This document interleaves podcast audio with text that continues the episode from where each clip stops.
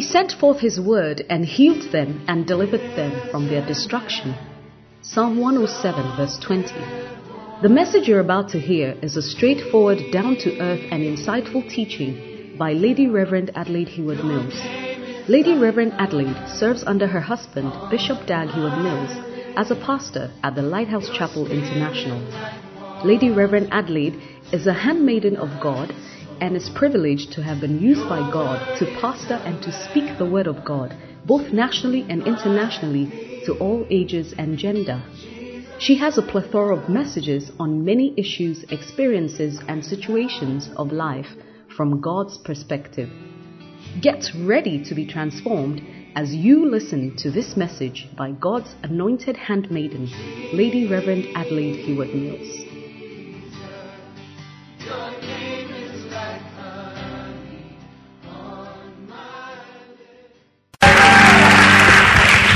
Hallelujah. Shall we share a word of prayer? Father, thank you once again for the privilege of coming before your word. Your word says that where the word of the king is, there's power. Let your power be manifest this morning to transform our lives, to teach us your way, to make us walk in the light, O oh God, until Jesus comes.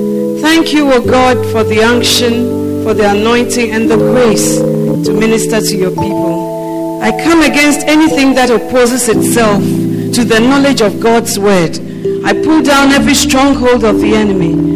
And I say that the word of God will run swiftly in all the earth in accordance with scripture. Thank you for answered prayer in Jesus' name. Amen. Hallelujah. Please take your seats. Well, this is day two of our Daughter You Can Make It convention. Amen. And you are all welcome once again. I think that the meeting has already taken off in grand style. And we thank God for His presence. Amen. I thank God for this opportunity to minister to wonderful people like you. I thank God also for my husband, the bishop, in whose vision I have found my vision. Amen. And he keeps giving me ideas. You know, he said, daughter should now have camps. Daughter camps. And so we have taken that uh, direction. And by the grace of God, we will be in the UK from the 19th to the 22nd or so, I believe.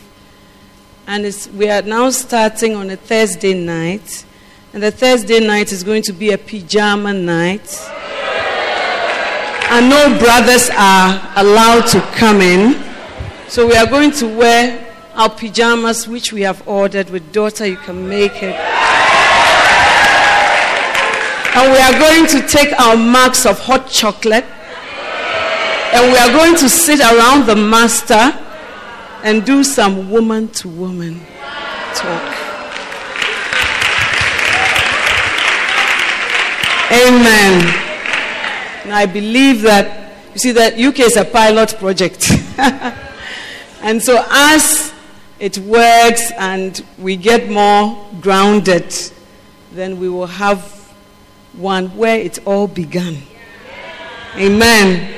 So I believe that in 2012, if the Lord tarries, we shall have a pajama daughter you can make it. One of our greatest challenges is venue. Even when we have the ladies' highball, now we don't have any way to meet when it's at the Qodesh. There's no way. Because the last time we went beyond 650. La Palm's biggest hall is 350. Golden Tulip's biggest hall is 100 and something. So they put us by the pool. But every year we get greater and we increase more. So some of you should think of going into that business of having halls of various, because it's really a problem in Ghana. You can't get a hall. People are willing to pay to come to the dinners, everything. But last year we said, no, we have a limit. When it reaches this limit, we will not go beyond. And so we had to do that. So next year, we are to have the camp. I don't know where. So start looking, start thinking, and bring ideas. And I am sure. Tent, yeah, it's true, after all. It's woman to woman, no temptation. Hopefully.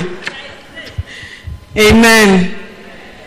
And I also want to thank Bishop Saki for all his support as a resident pastor. He's always encouraging me. If he hears the radio, he will be listening and then he will be sending me comments. Sometimes when I go to the radio station live, he'll be sending me comments and texts. I don't know that it's him, but when I come out, he said, Did you get my text? I said, Which text? Oh, I said that this and that and that. Said, ah. But thank God for all the bishops who stand with us, our pastors, and of course, our lady pastors, and you also. Give yourself a hand for being here.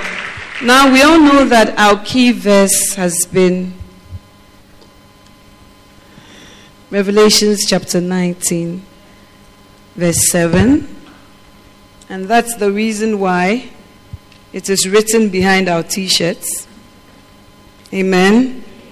Because women naturally think about marriage, isn't it? It's so natural. Somebody was showing me her wedding gown already. I said, Ah, but do you have a beloved? Said, No, I don't have a beloved, but I know that this is what I would like to wear. And I said, So, how did you come by these styles? Oh, I'm always browsing the net. I'm always browsing the net. So she came close to me and showed me her phone. She said, Mommy, do you like this style? Or what about this one? And what about that one? I mean, she has not seen the beloved. The beloved is not on any horizon. But the dress is more important than the man. Do you understand? So she has prepared for the dress. One sister who is even sitting here today, I will not mention her name. She prepared long before she met the man. So when the wedding was coming up, she was very fast. So I said, Ah, how do you know your color scheme, your flower girls, what they would do? She said, because I lived that experience long ago. Hey, she knew the hairstyle, even the decor in the hall, how it would be, what theme she would use. She said it's a Garden of Eden, so there'll be some apples. I said, make sure there's no serpent.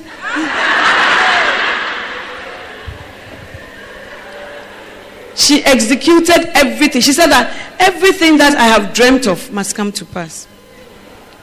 One of the greatest weddings I have gone to was at La Palm. Hey, the arrangements, the preparations, the, I was shocked. It was like out of a magazine. I mean, I've gone to weddings where the couples are driven in a chariot and all that, a cart by a horse. All that happened, but this one was, even what they were dancing on was some tablet. When they turn, then turns green. When they do, then turns blue. Hey! The wedding gown was some light pink. And they kept changing, changing. And at the reception, there were no chairs, so there was a stage and a golden sofa. And the bride and groom, you know. And we cut two cakes. Very lovely. The, the lady told me that it came in Ago magazine. I said, it will come. I've never seen a wedding like that. You know, and as they cut the cake, there was also a fruit cake. Not fruit cake that's a cake, but just fruits with a huge cake of fruits. That's also they cut. Hey. And as we were standing, we had cocktails and all that, and we thought that was the reception. Then a screen moved, and there was the dinner. It was not an easy thing. I'm telling you. Look, give me the credit that by the grace of God, I've traveled to every continent if you like. But this one, I've not seen it anywhere. Made in Ghana. With style. I said to the bride, I think that you should become an events coordinator. Because the way you have coordinated your things and after this, this, after this, this, it was not easy. Hey! Hmm. Even the entourage alone, I don't think that Kate Middleton and Prince William. But it's a wonder the way we spend so much time preparing for a wedding, which is a one day affair. We wear the gown only for a day. Or if we are lucky, two days. Not even two days, a day and a bit. You know?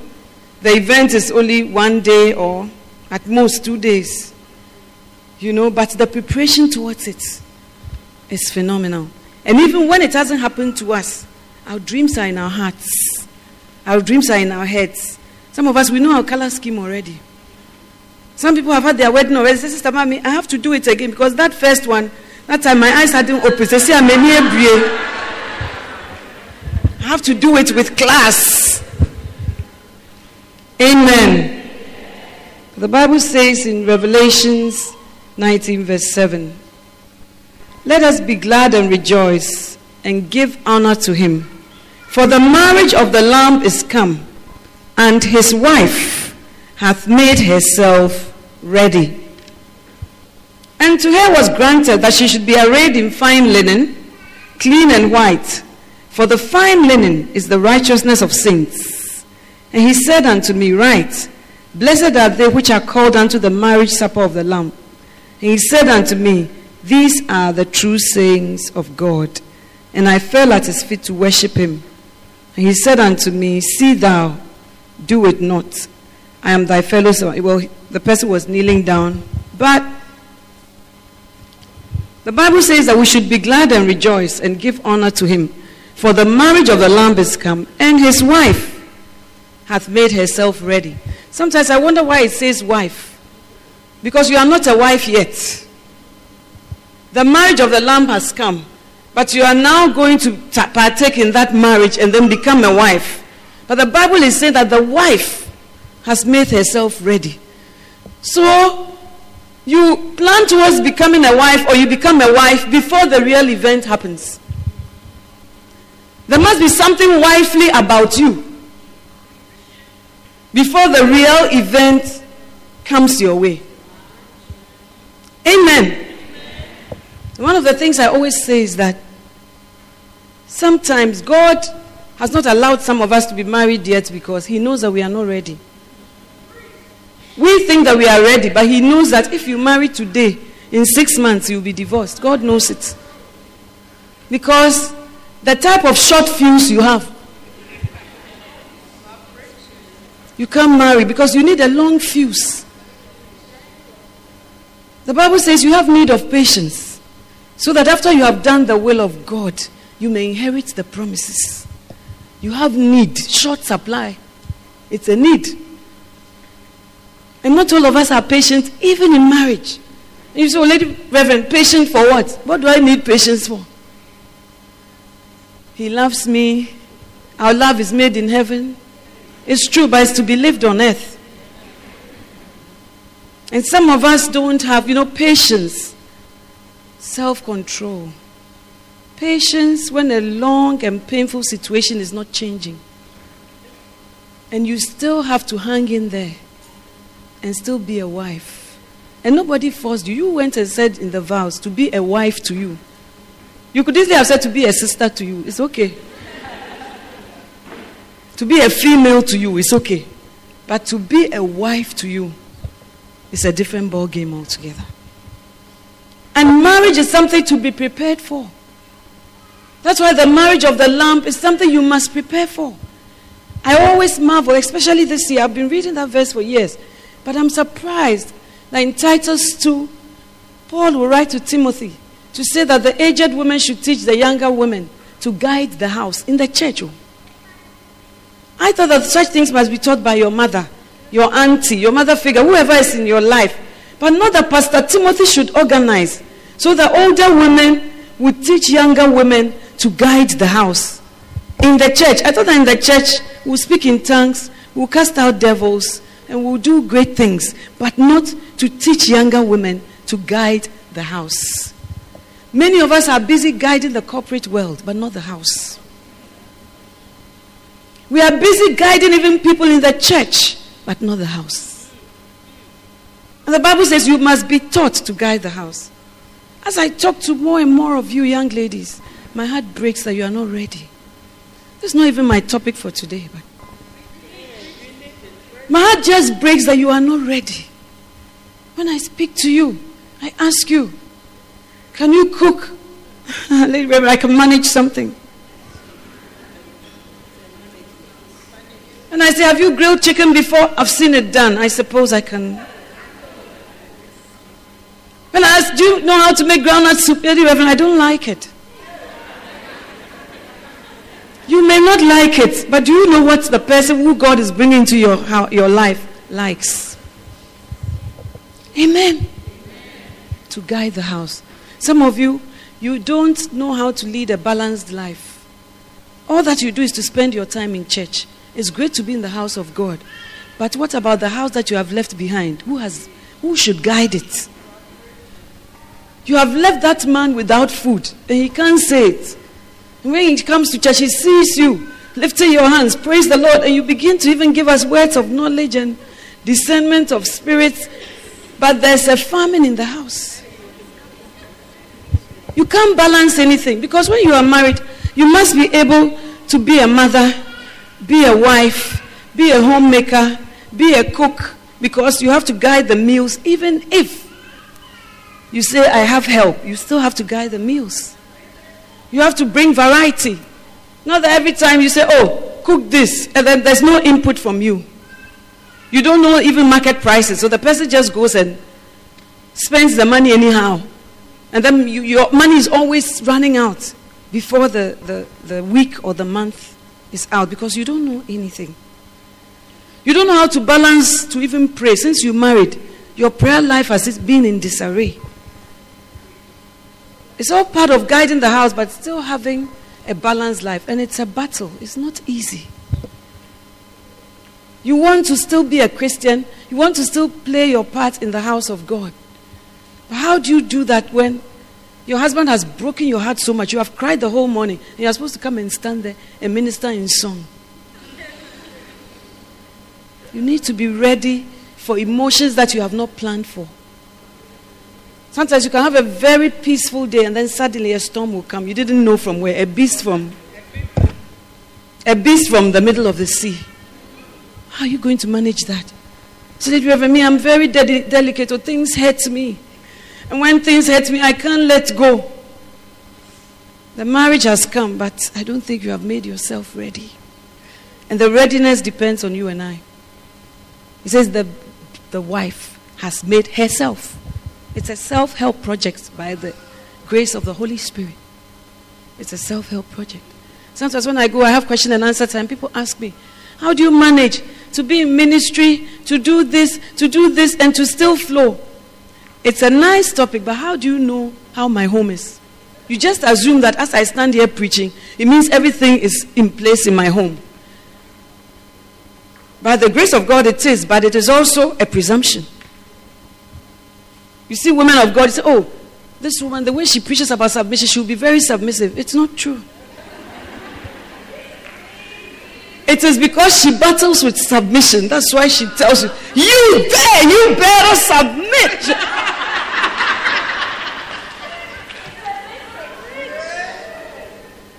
I've told you when I was watching TBN once and Prophetess Juanita Bynum was going to get married or was engaged or something. She came on with her husband, Bishop Weeks.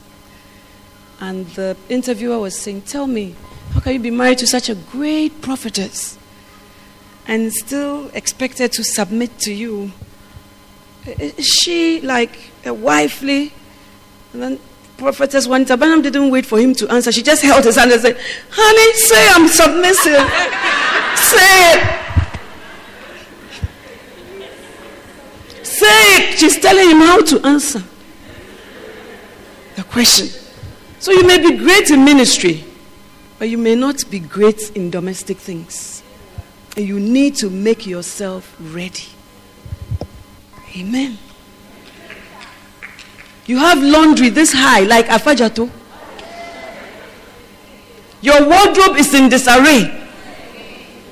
When your husband is working, he has to walk over your things. He can't find them. And yet you sit here so sanctimoniously.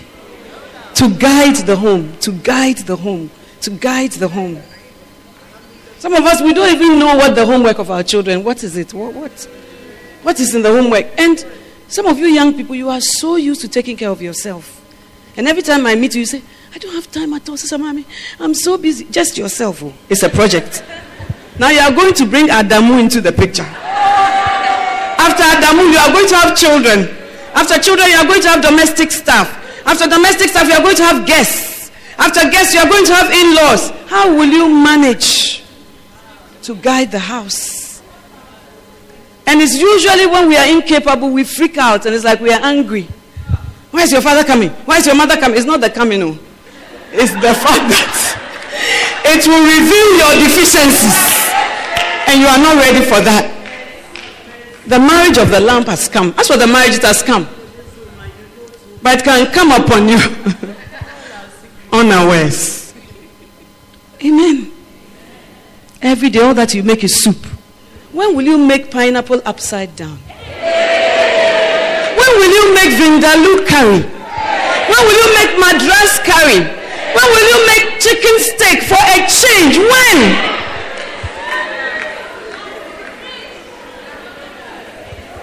And when the man says that, can we not have some variety? You freak out. He said, fried plantain and this. Me, that's my favorite. Eat it and be happy. Eat it and be happy. Look, making yourself ready for marriage is not easy. Because to take a whole man, all his nutritional needs are dependent on you. A whole big man.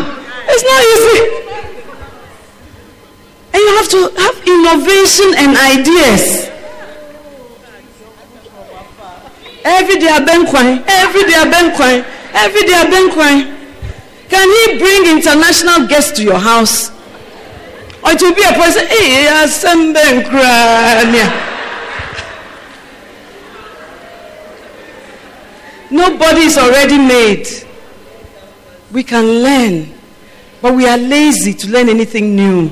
We are lazy to be changed. We are lazy. And if there's anything that can change you so much, it's marriage. Ten years, ten left, ten. Hey. See your bad minds. You are thinking about.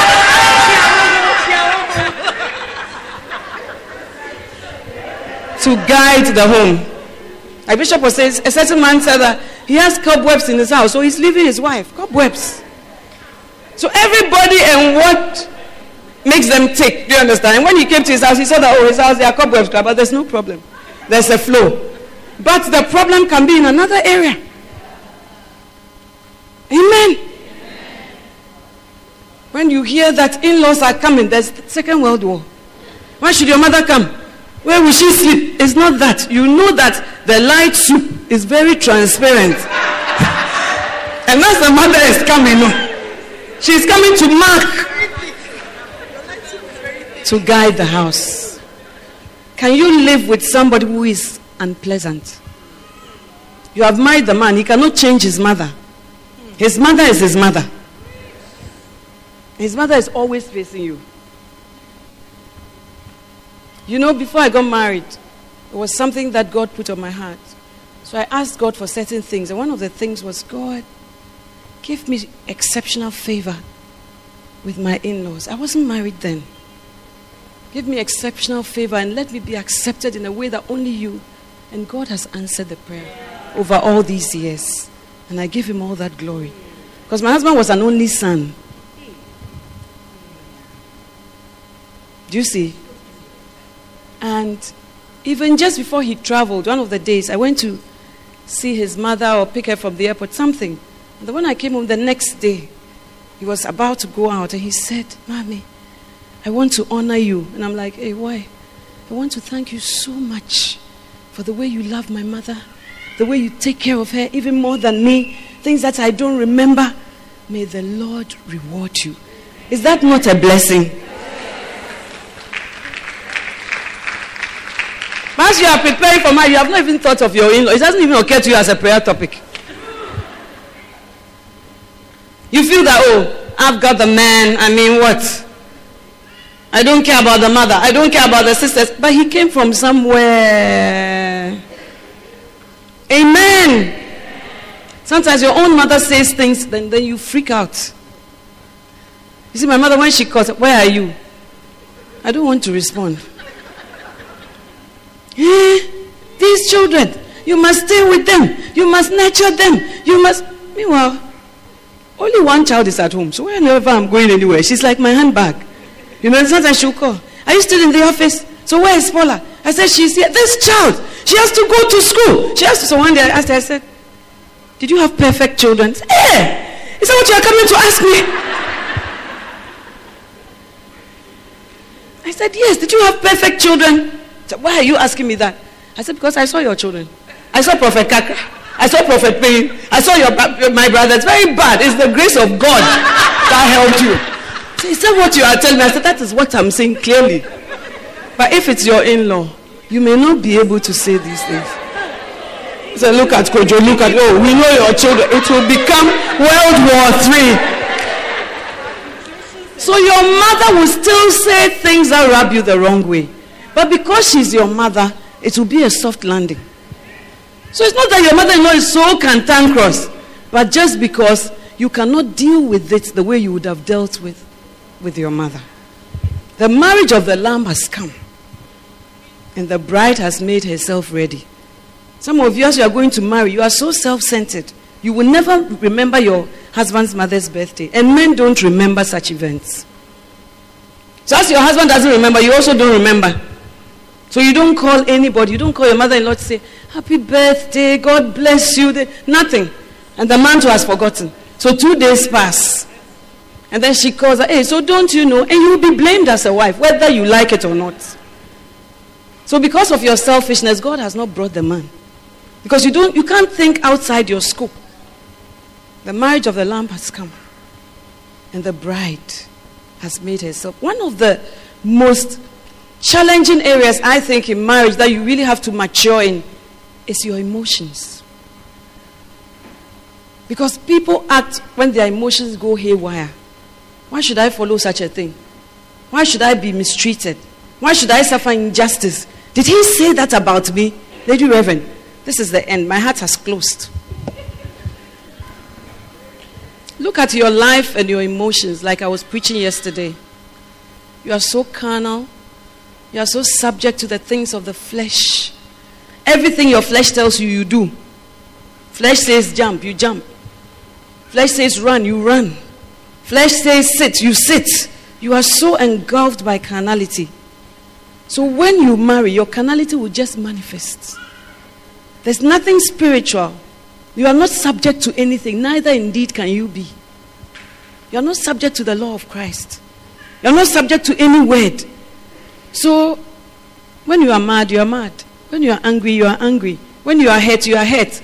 When you can't be pacified, you can't be pacified. The word of God cannot pacify you. When something happens, you can't be comforted.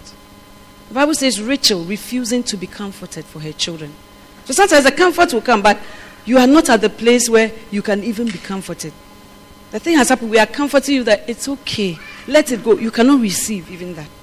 You cannot be comforted and yet you want to marry. The marriage of the Lamb has come, and the bride has made herself. Stop working on other projects, work on yourself. What is the key? Lady Reverend, there are so many things. You have to be this, you have to be this, you have to be this. The key is to be subject to the law of God. That's the key. To allow the word of God to really be Lord in your life. I think that that is how God has led me. Sometimes, when I'm very devastated about something, I'll ask God, So, God, what should I do? And He will say, Nothing. Those are some of the experiences that have led to messages like the weapon of stillness. Don't do anything. You know, Psalm 46, it says that though the mountains be removed and be cast into the sea, though this happens, though this, say that, be still and know that I'm God. If the mountains were not moving, it would be easy to be still. If they were not being cast into the sea, it would be easy to be still. But in the midst of all that, then you say, Be still and know that I'm God. It's not easy. To learn stillness. As you are marrying, can there be events that go wrong? And when the Lord tells you, Be still, as a Christian, be still. Why? And know that I'm God. Know that I'm in control. Know that I'm sovereign. Know that I'm God Almighty. I know that, but it doesn't help my stillness. It should. It should help you to be still. Just because He is God. Not because the situation looks good. Not because it looks like it's going to improve. Not because it's supposed to end soon. But you just know that He is God. That is the only reason for your stillness. And in marriage, sometimes you have to be still. What are you going to do? Bring a storm on? Bring on World War III? Fight your own battles? Sometimes he will say to you, Be still.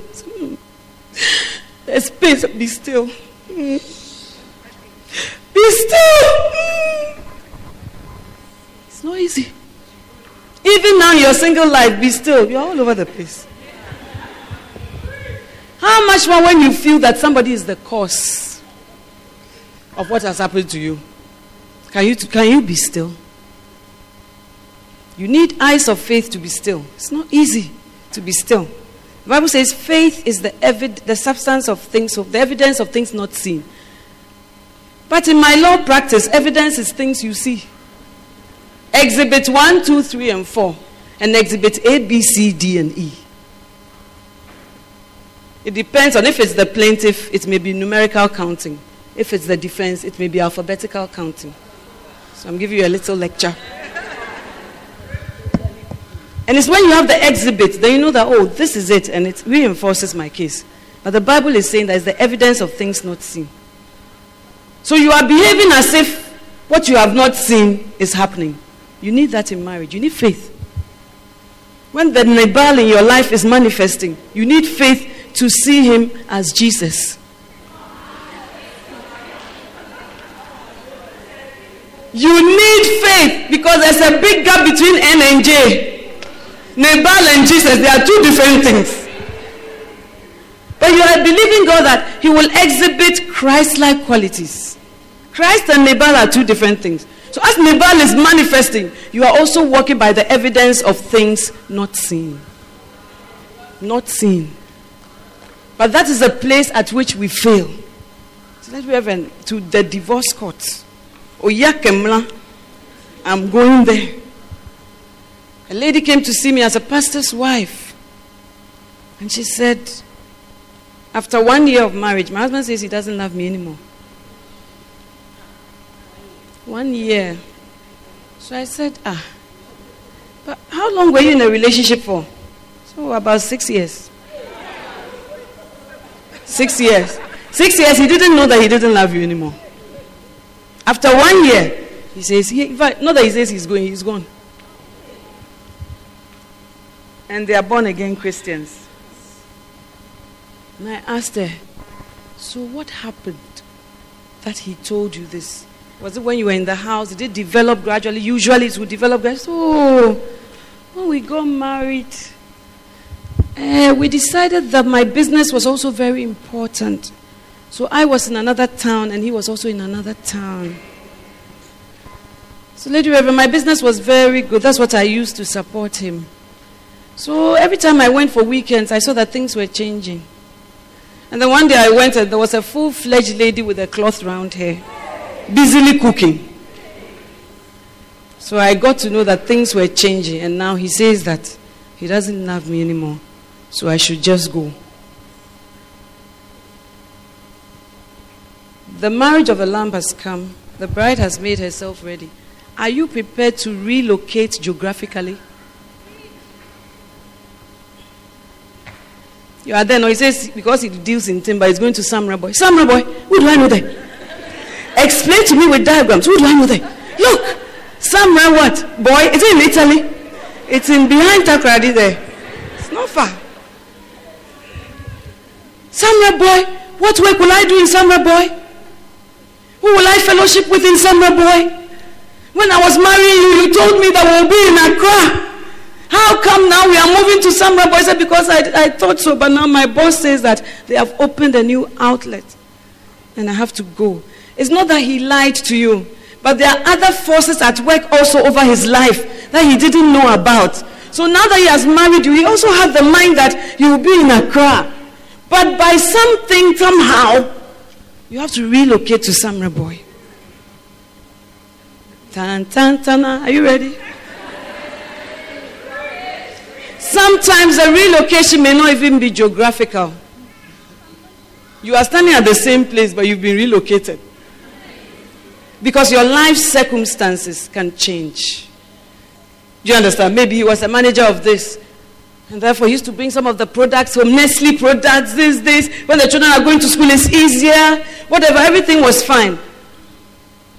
Now he says that that company has wound up. So he's a civil servant at uh, Mfantseman District Assembly.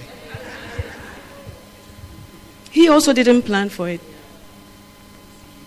The marriage of the bride has come. Are you able to adapt to change? Change that you didn't anticipate. Change that you didn't know about yourself. And I've preached about all this. I've preached about the woman in the midst of change. Because you undergo more change as a woman than a man. Not only biologically, but even in your life. Because as you become a wife, you know that, okay, you are married in Accra. Then later he says he has been transferred to Samreboi.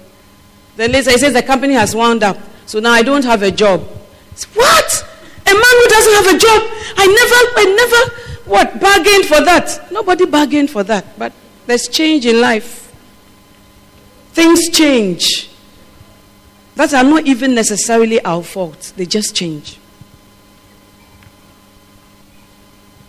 The marriage of the Lamb has come.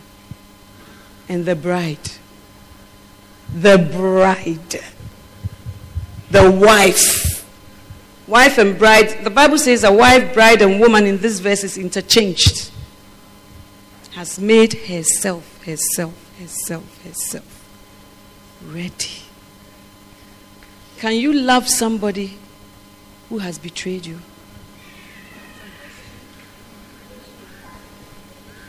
Can you love somebody that you put your confidence in and the person broke it and then you, you still have a duty, not even a choice or an option of loving that person? Can you? When the person is the closest to you. One lady pastor told me, you know, somebody went to report her to her husband.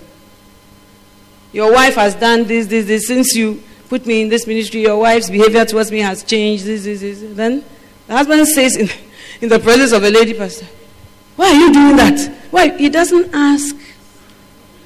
Is it true? What happened? Just the church member has come to say. So you just have to disgrace me in the presence of everybody. And after we go home, I'm supposed to feed you and not put poison in it. And love you irrevocably. And answer to all your needs. The marriage of the Lamb has come. And the bride has made herself ready. Say to the person next to you, I say, Are you ready? Because if every time you feel offended, every time you are betrayed, every time you are disgraced, you will just get up and leave. Do you know the amount of disgrace certain spouses go through? Do you know? Embarrassment like Nabal. Fighting with house help, talking anyhow. You will go and bring the house help, they will sack the house help, and then after that, you are hot. Say, me, me, I can't stand for such things. You will stand for such things and you wonder where you got the grace from. It's a total, complete, and irrevocable bum bum.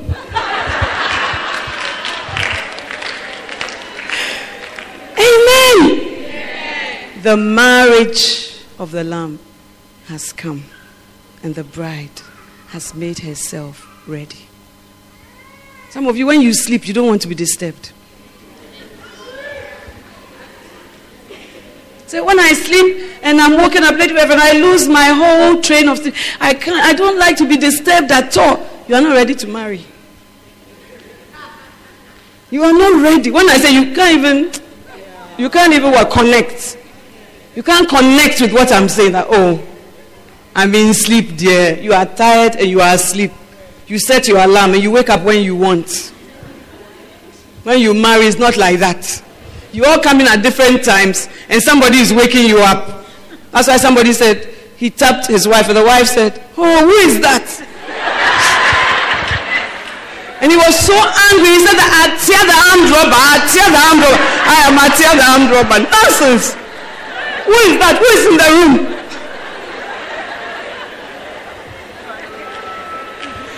The marriage of the Lamb has come, and the bride has made herself ready.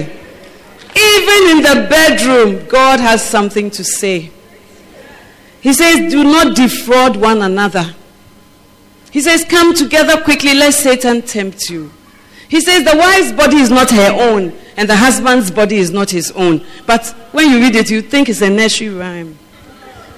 But when you marry, you will come to the conclusion that even your body does not belong to you, and that's also a surprise. It's another bum bum. Amen. The marriage of the Lamb has come, and the bride has made herself ready. Can you still advance spiritually when you are married? Will you still be able to have personal Bible study? Will you still be able to have personal retreats? It depends on you.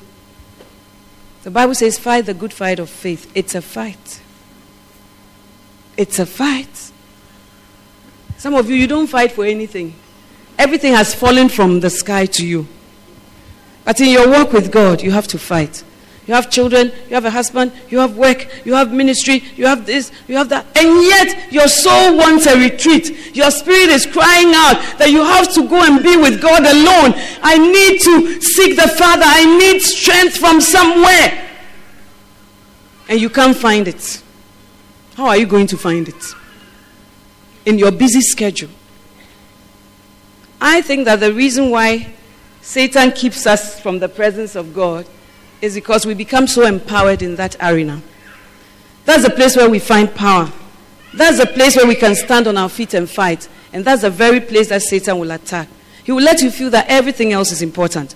The children's school, your husband's food, everything else is important. But your personal retreat, oh, it's not possible. Oh, you can't do it. Oh, if you go, what will the children do? But when there's a funeral, you go.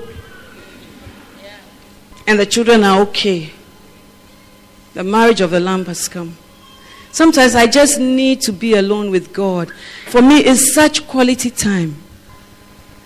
Sometimes I even need to not go somewhere, but I need my bedroom to be free. You know, and sometimes our day off is on a Monday.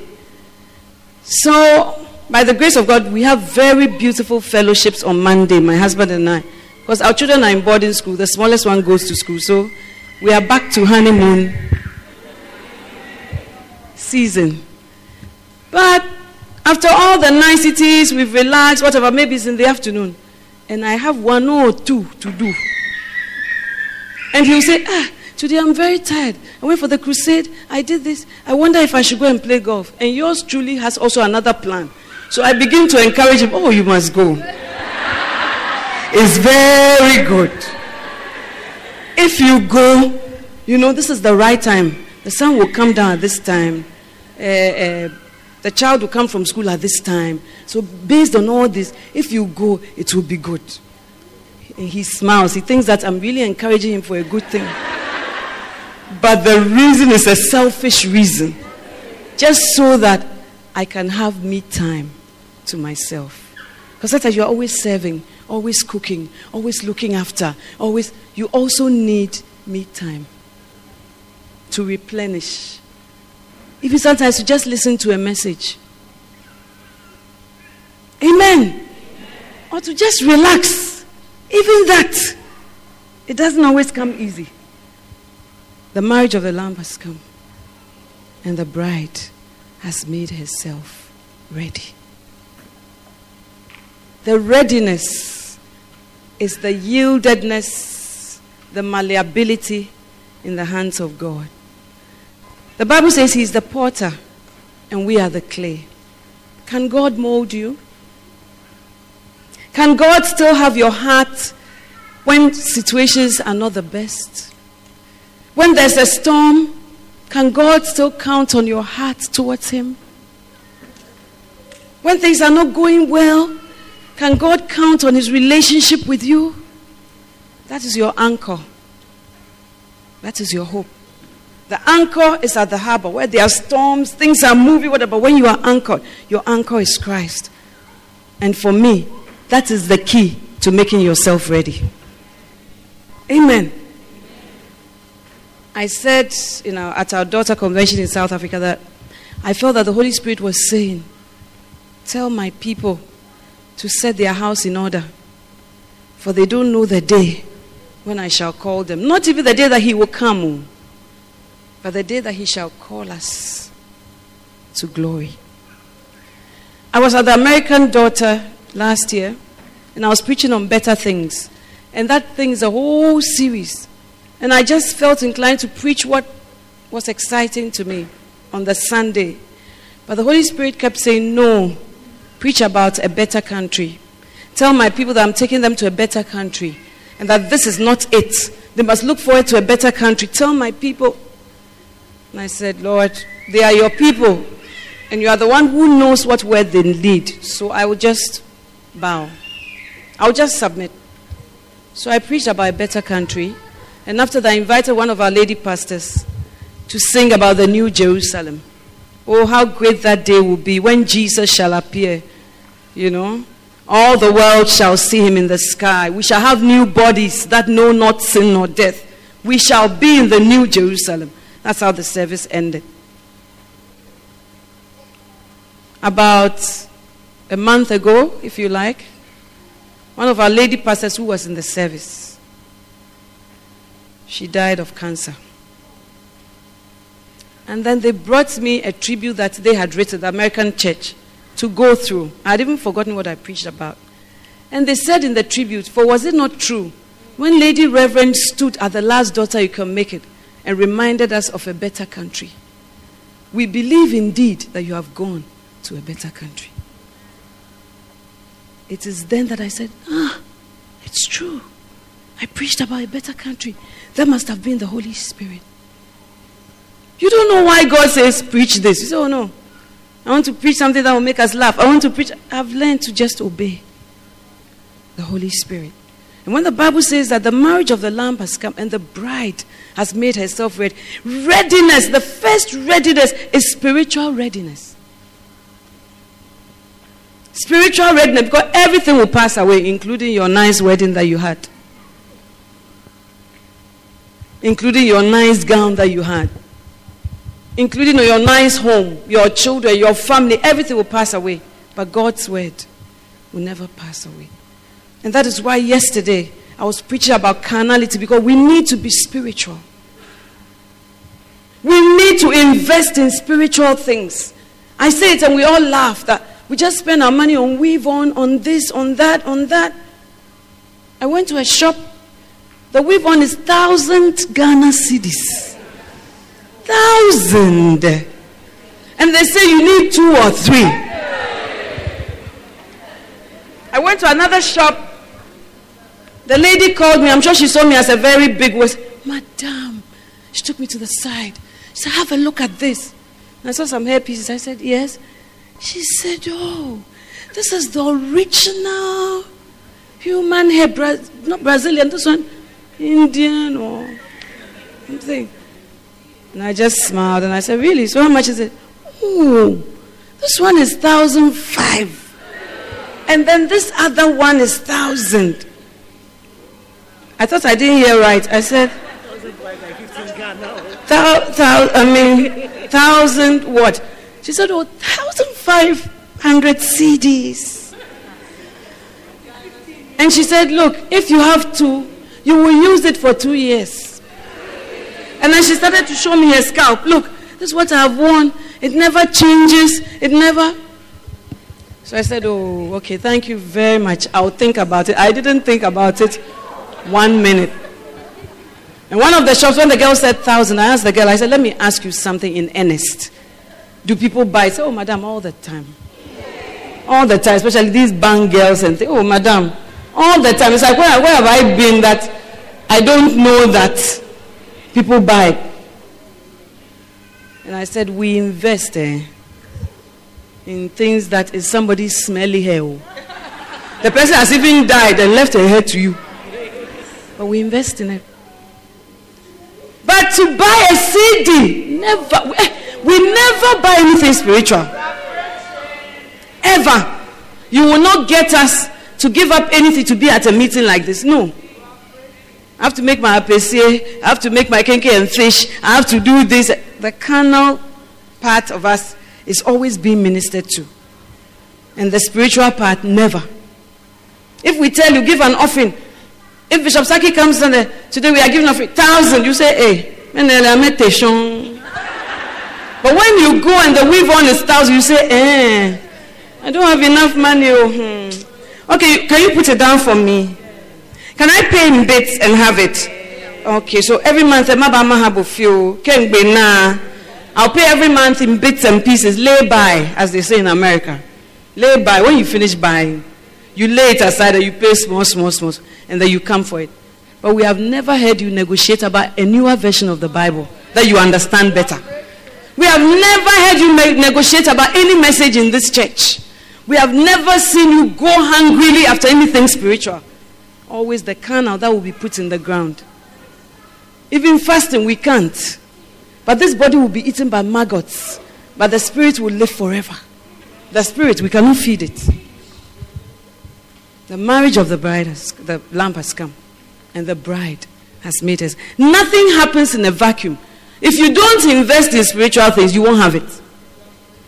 You don't become spiritual by a magic wand or by one laying on of hands. You just become spiritual. Laying on of hands imparts something, but it does not impart the whole spirituality that you need. And I just get frightened at the confidence of some of you. You are so confident to walk without God. You are so confident to have no reference to His word. You are so confident to just walk out and feel that everything will be okay. Because as for me, as I grow more and more, I can't agree much more with the scripture that says, apart from me, you can do nothing. Look, without him, eh, I cannot do any. Look, don't say, only you can do a few things. It's not true. I cannot.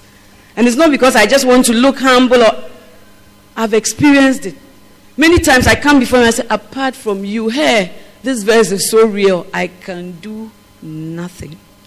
Nothing. And yet you, you have been with him all the time and you are without him all the time, you are doing a lot of things. But it's the storms of time that show what we have invested in, what we have built our lives on. It's good to come to church, to provoke one another to love and to good ways. But at the end of the day, it's your personal faith, your personal walk your personal relationship with Him that will keep you going. That's why Jesus said to the people, Depart from me, you workers of iniquity. You work all right, oh, but your work is in iniquity. You are worker all right, you exert energy, we all see you, you are moving, but you are not spiritual. Spirituality, zero. Everything is, and most of the time you talk, what will people think about me? You are so whatever about your reputation. But Jesus made himself of no reputation and humbled himself unto death, even death on the cross. If you are, if you are protecting your reputation, you can't please God. Oh. You can't walk with him. Your reputation. You go and say you are a pastor. Instead of saying you are a lawyer or a doctor, you say you are a pastor. Reputation one, gone. Amen. Number two, you go for corporate lunches and corporate dinners. They are serving a certain type of wine. Everybody is drinking from a certain type of wine glass. And then when they ask you, what will you drink? People are saying debonnaire and things. Then you, you say Coke. ah, obey class. Alumini. What, what is it? Don't you have class at your level? Your reputation. Your reputation will be at stake if you want to work with God. Sometimes you are coming to preach, say, What will I preach about? What if the people don't feel blessed or don't feel that you have anything sensible to say? Your foundation must be that you just want to preach what God told you. It's not the response of the people, it's the one who sent you and the message he gave you that you should be concerned about. The marriage of the Lamb has come, and the wife has made herself ready.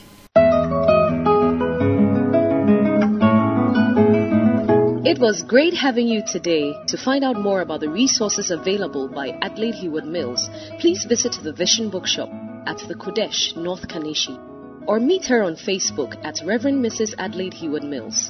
For prayer and counseling, please call 0243 187 900. You can also drop us an email at honeyonmylips at gmail.com. We would love to hear from you. Until next time, God richly bless you.